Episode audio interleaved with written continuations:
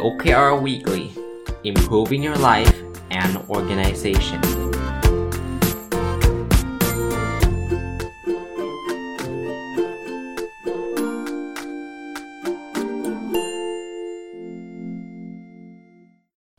สวัสดีครับ ยินดีต้อนรับเข้าสู่รายการ OKR Weekly นะครับ จะมาพบท่านทุกวันพุธนะสำหรับคนที่สนใจเรื่อง OKR นะครับ ไม่ว่าจะทำอยู่หรือว่ากำลังมีความสนใจต่างๆ นานานะครับ วันนี้สิ่งที่อยากที่จะนำมาแลกเปลี่ยนนะครับ พูดคุยกันก็คือวิธีการตั้ง Objective นะหลายคนคงพอจะทราบนะครับ OKR ย่อมาจากคำว่า Objective and Key Result ใช่ไหมเพราะฉะนั้นอย่างแรกเนี่ยที่เราต้องทำก็คือทำความรู้จักมันก่อน วันนี้จะมาชวนคุยเรื่อง Objective Objective เนี่ยผมว่าเป็นคำที่พื้นฐานมากๆ ที่หลายคนอาจจะเข้าใจอยู่แล้วนะครับ แต่อย่างไรก็ตามพอมันมาอยู่ใน OKR เนี่ยเชื่อไหมว่าหลายๆ ท่านเท่าที่ผมเห็นนะ บางทีก็อาจจะยังทำ Objective ไม่ได้ตรงกับสิ่งที่ควรจะทำนะ ในเวอร์ชันของผมก็แล้วกันนะ พูดแบบนี้เดี๋ยวจะกลายเป็นว่าอาจารย์มาจากไหนทำไมมาบอกว่าที่เราทำผิดของอาจารย์ถูกอะก็อย่างที่ผมเรียนนะครับว่ามันอาจจะมีหลายเวอร์ชันก็ได้นะแต่เวอร์ชันของผมเนี่ยจะเป็นรูปแบบแบบนี้ แปลมันก่อน objective เนี่ยมันแปลว่าวัตถุประสงค์ เพราะฉะนั้นเนี่ยวัตถุประสงค์มันคืออะไรล่ะ วัตถุประสงค์ก็คือเป้าหมายสุดท้ายอะที่เราต้องการอะเวลาเราเขียนวัตถุประสงค์เนี่ยอย่างแรกที่ผมอยากที่จะกระตุ้นให้ท่านเขียนนะคือหลักการง่ายๆครับมันต้องเป็นอะไรที่ท่านอยากได้มากๆทำไมต้องอยากได้มากๆ ถ้าใครยังไม่ได้ฟังนะครับ อยากให้ย้อนไปฟังเมื่อพุธที่แล้ว แล้วพุธก่อนหน้านั้นที่ผมพูดถึงเรื่องของ OKR ว่า มันจะต้องถูก drive ด้วยแรงจูงใจภายใน เพราะฉะนั้นเนี่ยถ้าเกิดคุณเขียนวัตถุประสงค์ที่เราไม่อยากทำนะครับ ท่านเขียนมาบอกว่าสมมุติท่านอยู่ฝ่ายผลิตนะ ท่านเขียนวัตถุประสงค์บอกว่าอยากผลิตสินค้าอย่างเงี้ย คือการผลิตสินค้าเนี่ยมันเป็น job description ของท่านอยู่แล้ว มันคืองานประจำที่ท่านต้องทำอยู่แล้ว ถึงแม้ท่านไม่เขียนท่านก็ผลิตสินค้าอยู่แล้ว เพราะฉะนั้นเนี่ยลักษณะวัตถุประสงค์แบบนี้มันจึงเป็นวัตถุประสงค์ที่มันไม่ มันไม่ได้สร้างแรงจูงใจให้ท่านอยากทำอะ ถ้าผมจะมีเวลานะผมก็จะถามท่านบอกว่า เอาละถ้าท่านไม่เขียนเนี่ยท่านจะทํำไหมผลิตสินค้าท่านบอกจะทำถ้างั้นเอาใหม่ได้ไหมอะไรก็ตามที่ถ้าไม่เขียนคงเฉยๆ ไม่ได้คิดหรือหรือไม่ได้ทำแต่ว่าเขียนแล้วอยากจะลุกขึ้นมาทำเลย ผมได้มีโอกาสไปทำวิจัยนะแล้วก็ไปเจอองค์กรหลากหลายองค์กรนะครับ ที่เขาทำ OKR มานานเป็น best practice เป็นอะไรต่างๆนะ ขออนุญาตกล่าวถึงองค์กรหนึ่งก็แล้วกันนะครับ วงในนะเพราะว่าคุณรุตจากวงในเองเนี่ยก็ได้เคยมาให้สัมภาษณ์ในรายการนบดอนสตอรี่ด้วยนะครับ แล้วก็ผมเคยเชิญคุณรุตก็มาสอนหนังสือที่ธรรมศาสตร์ก็เคยเชิญนะ แล้วก็บอกว่าวงในเนี่ยเป็นที่อีกที่หนึ่งนะสำหรับผมเนี่ย ถ้าใครอยากจะศึกษาการใช้ OKR เนี่ยไปสอบถามได้เลยนะไม่แต่ไม่รู้ว่าทางทางวงในเขายินดีจะแชร์มากน้อยแค่ไหนนะ แต่ว่าเป็นที่ที่ดีมากนะ คือวงในเนี่ยบอกว่าอาจารย์เวลาเราเขียน Objective เนี่ย มันต้องเป็นสิ่งแรกนะ ที่เรานึกถึงตอนเราตื่นนอนเนี่ยผมชอบคำนี้มากนะ เพราะว่านึกถึงพนักงานฝ่ายผลิตอะคือถ้าเกิดเราบอกเขียน OKR ว่าผลิตสินค้าเนี่ยถามว่ามันมันมันมี drive อะไรไหมผมว่ามันไม่ค่อยมี drive อะไรนะ คือมันแค่รู้สึกว่าก็ต้องผลิตสินค้าอะไรเงี้ย แต่ถ้าเกิดเราจะเขียน beyond นั้นนะ เราอาจจะบอกว่าเราจะมีระบบการผลิตที่ดีที่สุดในเอเชีย ผมว่าดูดูมีพลังกว่าเยอะเลยไหม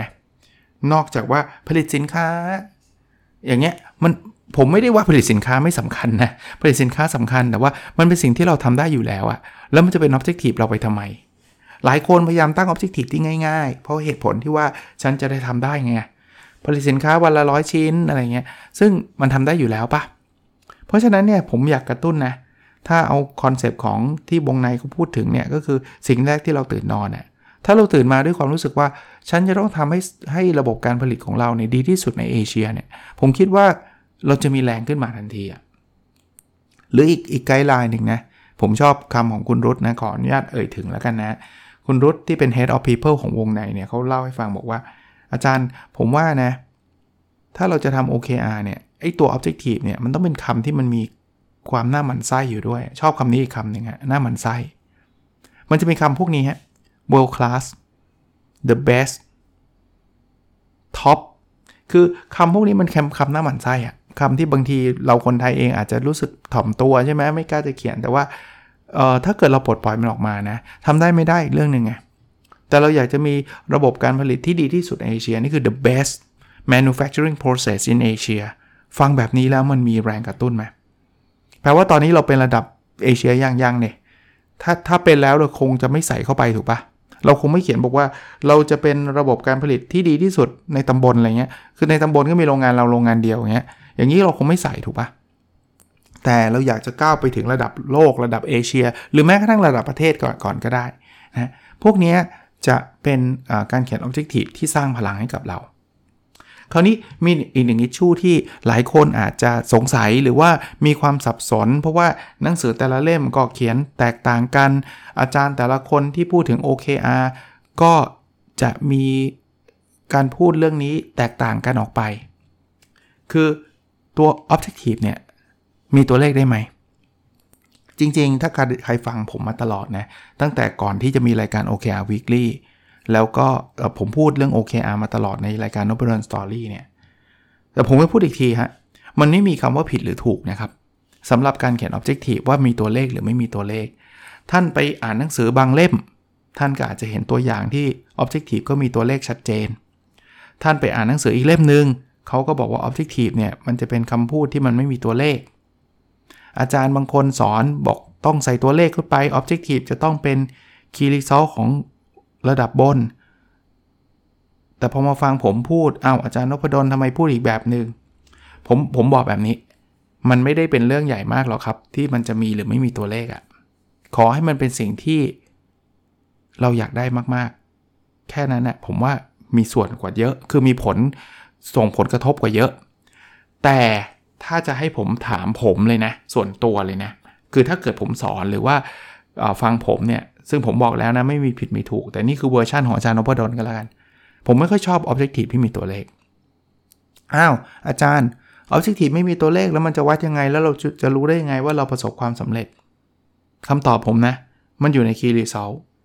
เพราะฉะนั้นเนี่ยเราเขียนแค่ว่า the best manufacturing process จบได้เลยครับ โดยที่ key result เนี่ยวัดมาเลยครับว่า the best แปลว่าอะไร ของเสียต้องต่ำกว่า 0%เปอร์เซ็นต์ไม่มีต่ำกว่า0%ของเสียต้องเป็น0%ผลิตทันเวลาต้องเป็น100%ต้องได้รับความชื่นชมจากลูกค้า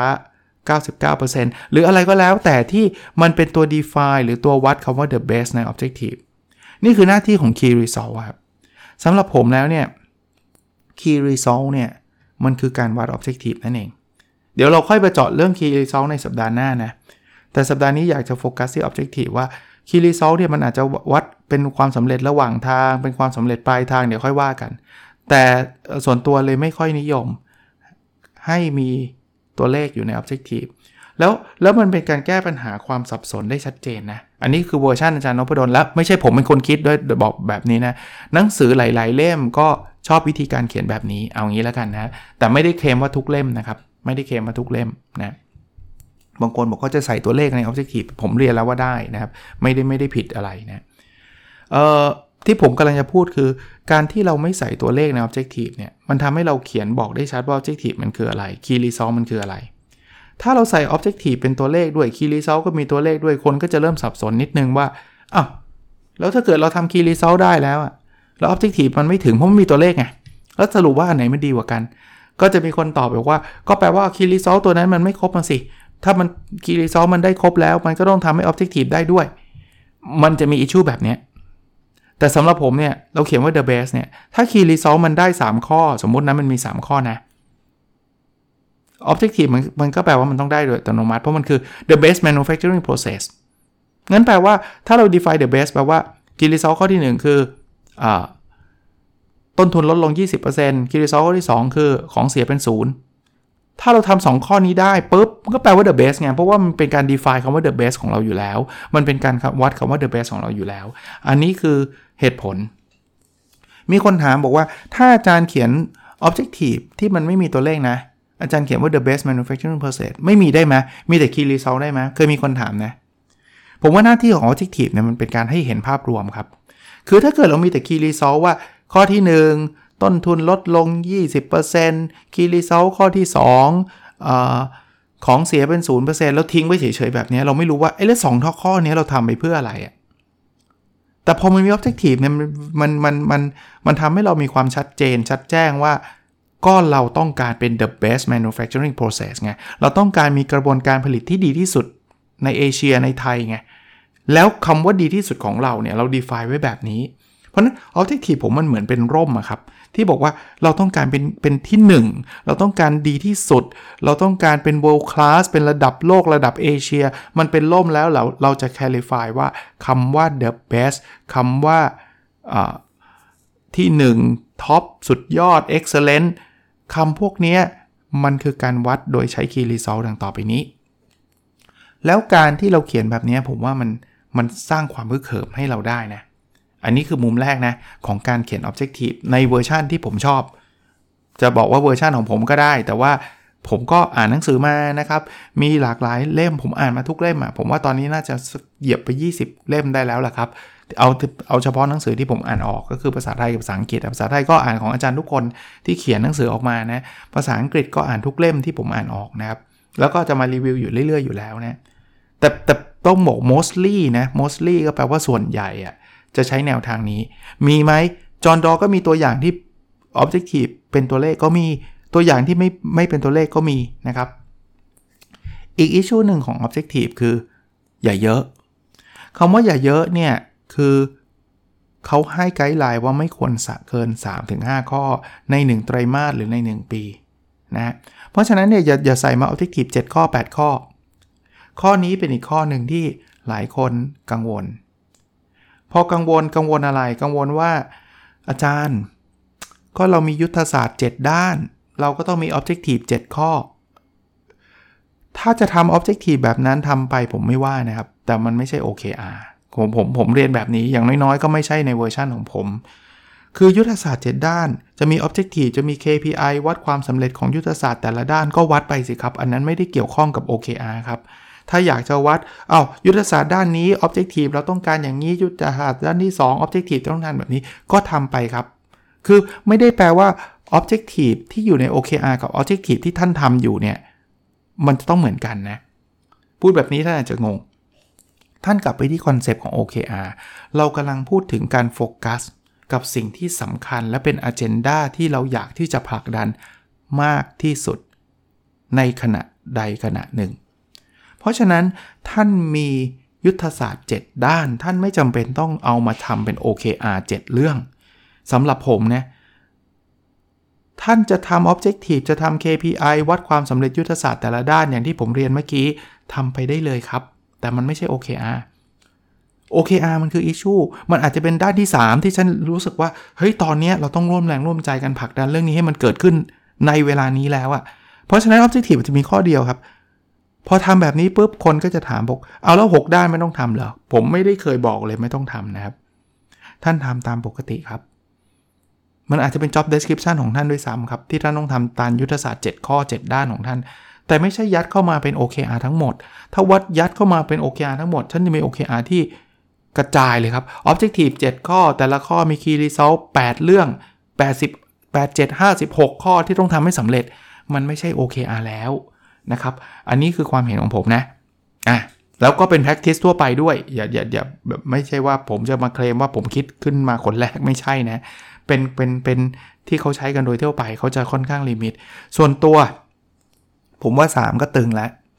เกินได้ไหมเกินได้ถ้ามันอมัสจริง ๆ มันเป็น priority จริง ๆ แต่ 4 กับ 5 เนี่ย ผมอยากให้มันเป็น exceptional อะถ้าเกิด5ไม่ค่อยดีแล้วล่ะครับ แสดงว่าท่านไม่มีอะไรสำคัญเลยละท่านจัดลำดับความสำคัญไม่ได้เลยนะครับ อีกเรื่องหนึ่งนะครับ ขอเป็นเรื่องสุดท้ายในวันนี้ก่อนที่เราจะเข้าไปในเรื่องของอการอัปเดต personal OKR ส่วนบุคคลของผมนะฮะอีกเรื่องหนึ่งคือมีคนถามเรื่อง alignment ว่าอาจารย์ครับ objective เราเนี่ยมันต้อง align กับหัวหน้าเนี่ย มันจำเป็นไหมที่จะต้องเอา key result ของหัวหน้ามาเป็น objective ของเรา ก็อีกนั่นแหละ มันมีหลาย practice ถ้าท่านอ่านหนังสือบางเล่มฟังอาจารย์หลาย ๆ ท่านบางท่านอะไรเงี้ย ท่านอาจจะมี practice ที่แตกต่างกันออกไป ส่วนตัวถามว่ามันผิดไหมที่จะเอา key result ของหัวหน้ามาเป็น objective ของของเรา ส่วนตัวผมก็ว่ามันไม่ได้ผิดนะ ข้อดีของวิธีการนั้นคือ alignment 100%เพราะว่าท่านหยิบ key result ของคนอื่น ของหัวหน้าเราไม่ใช่คนอื่นหรอกของหัวหน้าเรามาเป็น objective ของเรา เพราะนั้นไม่ต้องกลัวเรื่อง alignment เลย แต่ส่วนตัวผมผมไม่ค่อยแนะนำวิธีนี้ส่วนตัวเลยนะทำไมผมถึงไม่ค่อยแนะนำเหตุผลคือ ผมคิดว่าเราควรมีสละในการคิด Objective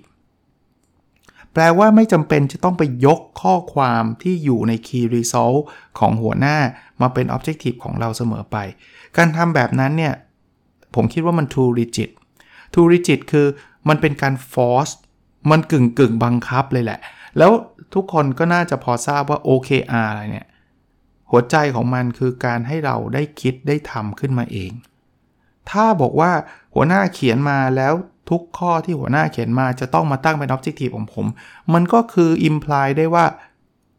ก็เขาสั่งให้คุณทำคุณก็ต้องทำถึงแม้ว่าเราจะมีสิทธิ์ไปคิด key result ของเราเอง แต่มันดิ้นไม่หลุดไงครับ เพราะ objective มันถูกยกมา แล้วแล้ว practice เนี้ยประกบกับอันแรกอะครับที่เมื่อกี้ผมพูดถึงก็คือ อย่างเงี้ย objective ท่านต้องมีตัวเลขแน่นอน เพราะว่า key result มันมีตัวเลขไงครับ พอ key result มันมีตัวเลข key result ของหน้าเรามันมีตัวเลขวัดชัดเจนไง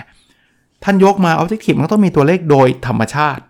ซึ่งผมก็ ก็ก็ไม่ชอบเองเหมือนกัน ก็ก็ที่แนะนำให้ให้คำแนะนำเมื่อกี้ไปนะครับ ว่า Objective มันไม่จำเป็นต้องมีตัวเลขตัวเลขมันถูกอยู่ใน Key Result แต่ถ้าเกิดท่านใช้ practice เนี้ยท่านจะดิ้นตัวเลขไม่ออกอะคือท่านต้องยัดเข้าไป แล้วมันก็เกิดความเบลออีกว่าสรุปว่า Objective ก็คือ Key Result นั่นแหละ เพราะว่ามันเป็นการเอา Key Result ระดับบนเนี่ยยกขึ้นมาใช้ระดับเป็น Objective ระดับล่าง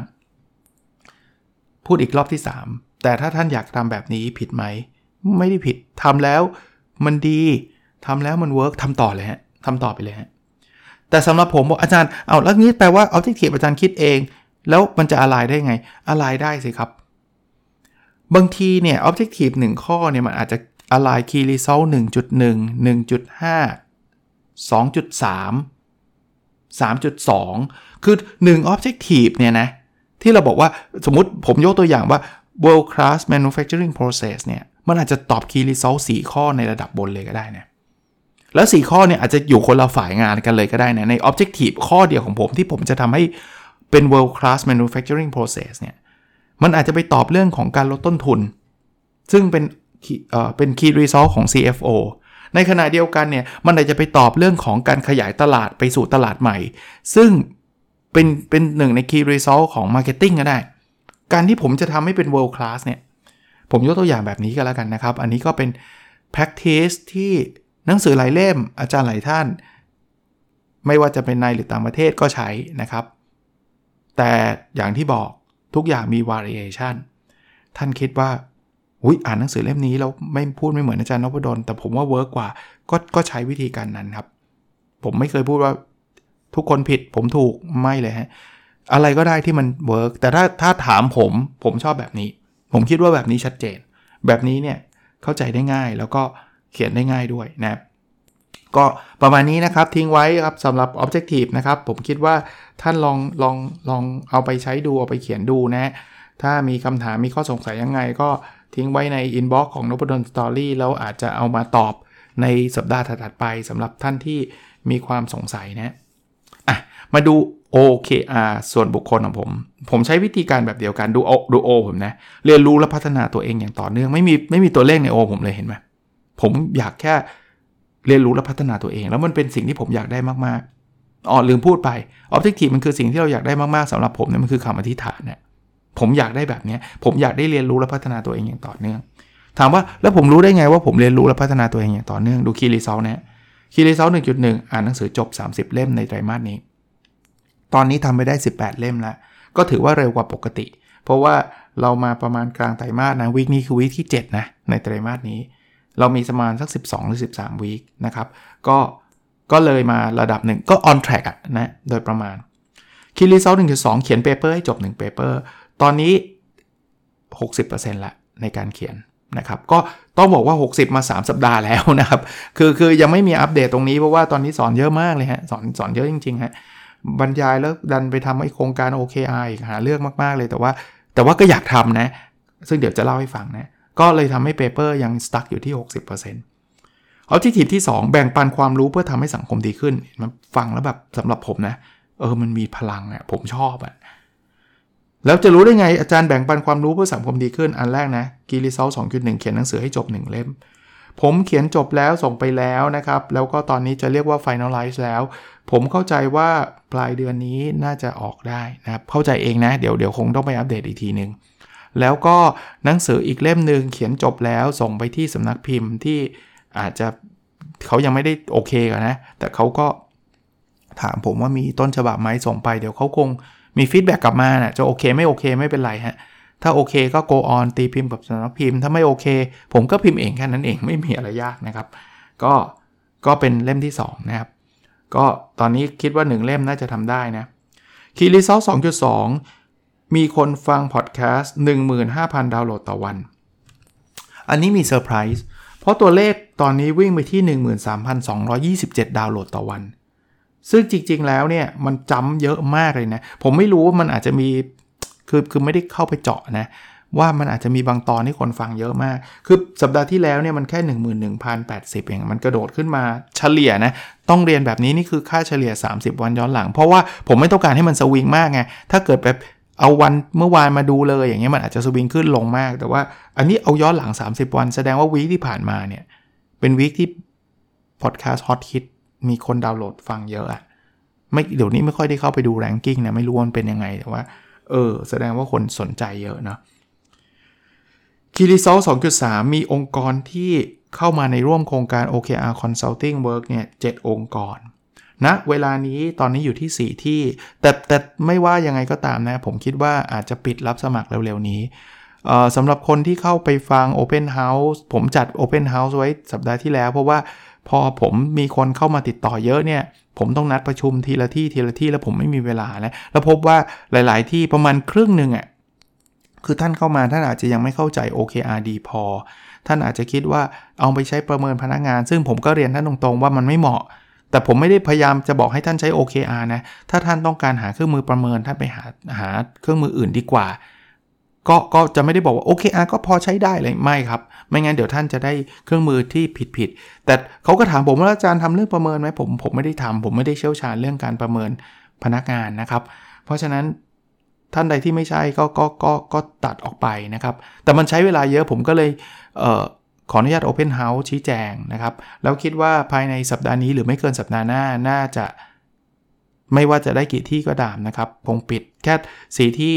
จริง ๆ4บวก2ด้วยซ้ำแต่ว่าอันนั้นอีกอีกโปรเจกต์หนึ่งเนี่ยไม่ไม่ขอยังไม่ขอเล่าแล้วกัน เพราะยังไม่ได้ finalize แต่ว่า anyway ผมมีข้อจำกัดในเรื่องของเวลา เพราะว่าผมอยากจะ grooming หรือทำให้องค์กรที่อยู่ในโปรเจกต์นี้ประสบความสำเร็จในการใช้ OKR แล้วต่อไปจะเป็น Hall of Fame หรือว่าเป็น best practice ที่ผมจะไปเล่าให้คนอื่นฟังได้ด้วยว่า ถ้าอยากรู้ว่า OKR ทำยังไง work เนี่ยมาดูองค์กรองค์กรพวกเนี้ยแล้วต่อไปเนี่ยองค์กรเหล่านี้อาจจะไปแชร์ให้กับคนอื่นได้เยอะแยะ แล้วก็ทำให้องค์กรที่ใช้ OKR ทำได้ดีขึ้นเยอะแยะนะครับ ก็ ถ้าท่านยังสนใจนี้ อันนี้ไม่ได้โฆษณานะครับ แต่ว่าอยากให้ท่านรีบติดต่อมาในในเพจ Nopadol's Story ก็ได้นะครับ เดี๋ยวผมส่งลิงก์ไปให้ เพราะว่าหลังจากนี้แล้วพอปิดแล้วเนี่ย ผมอาจจะไม่ได้เปิดรับเร็วๆนี้ อาจจะมีเปิดรับต่อหรือเปล่า เดี๋ยวค่อยว่ากันอีกที เพราะว่าผมอยากจะโฟกัสแล้วก็สตาร์ท เพราะมีหลายองค์กรที่คุยกับผมตั้งแต่ตอนต้นๆแหละไม่อยากให้ท่านรอนานนะครับ ตอนนี้อยู่ที่ 4 ที่นะฮะ Objective ชุดสุดท้ายนะครับ มีสุขภาพกายและสุขภาพจิตที่ดีนะครับ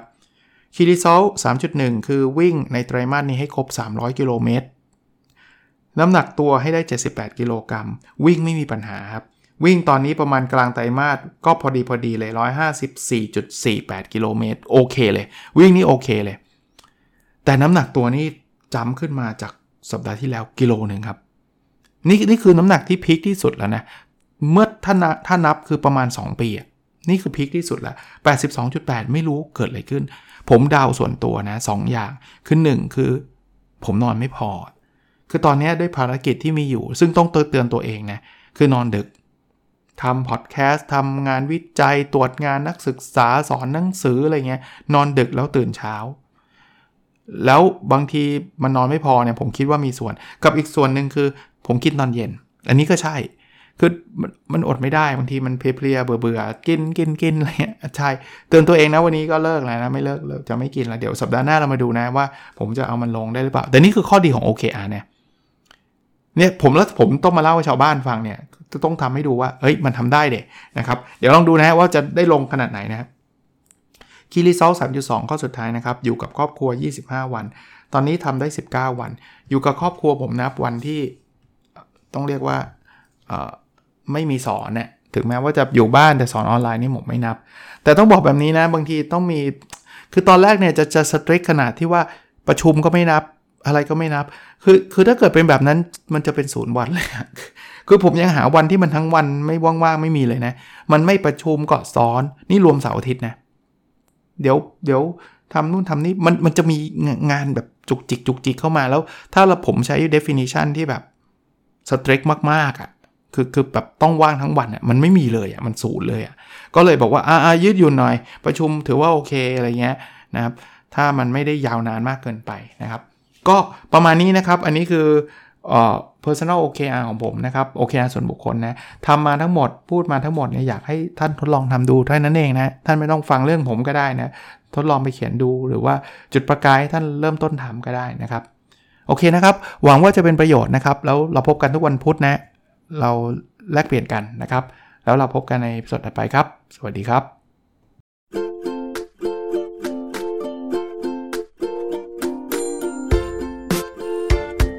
The OKR Weekly Improving Your Life and Organization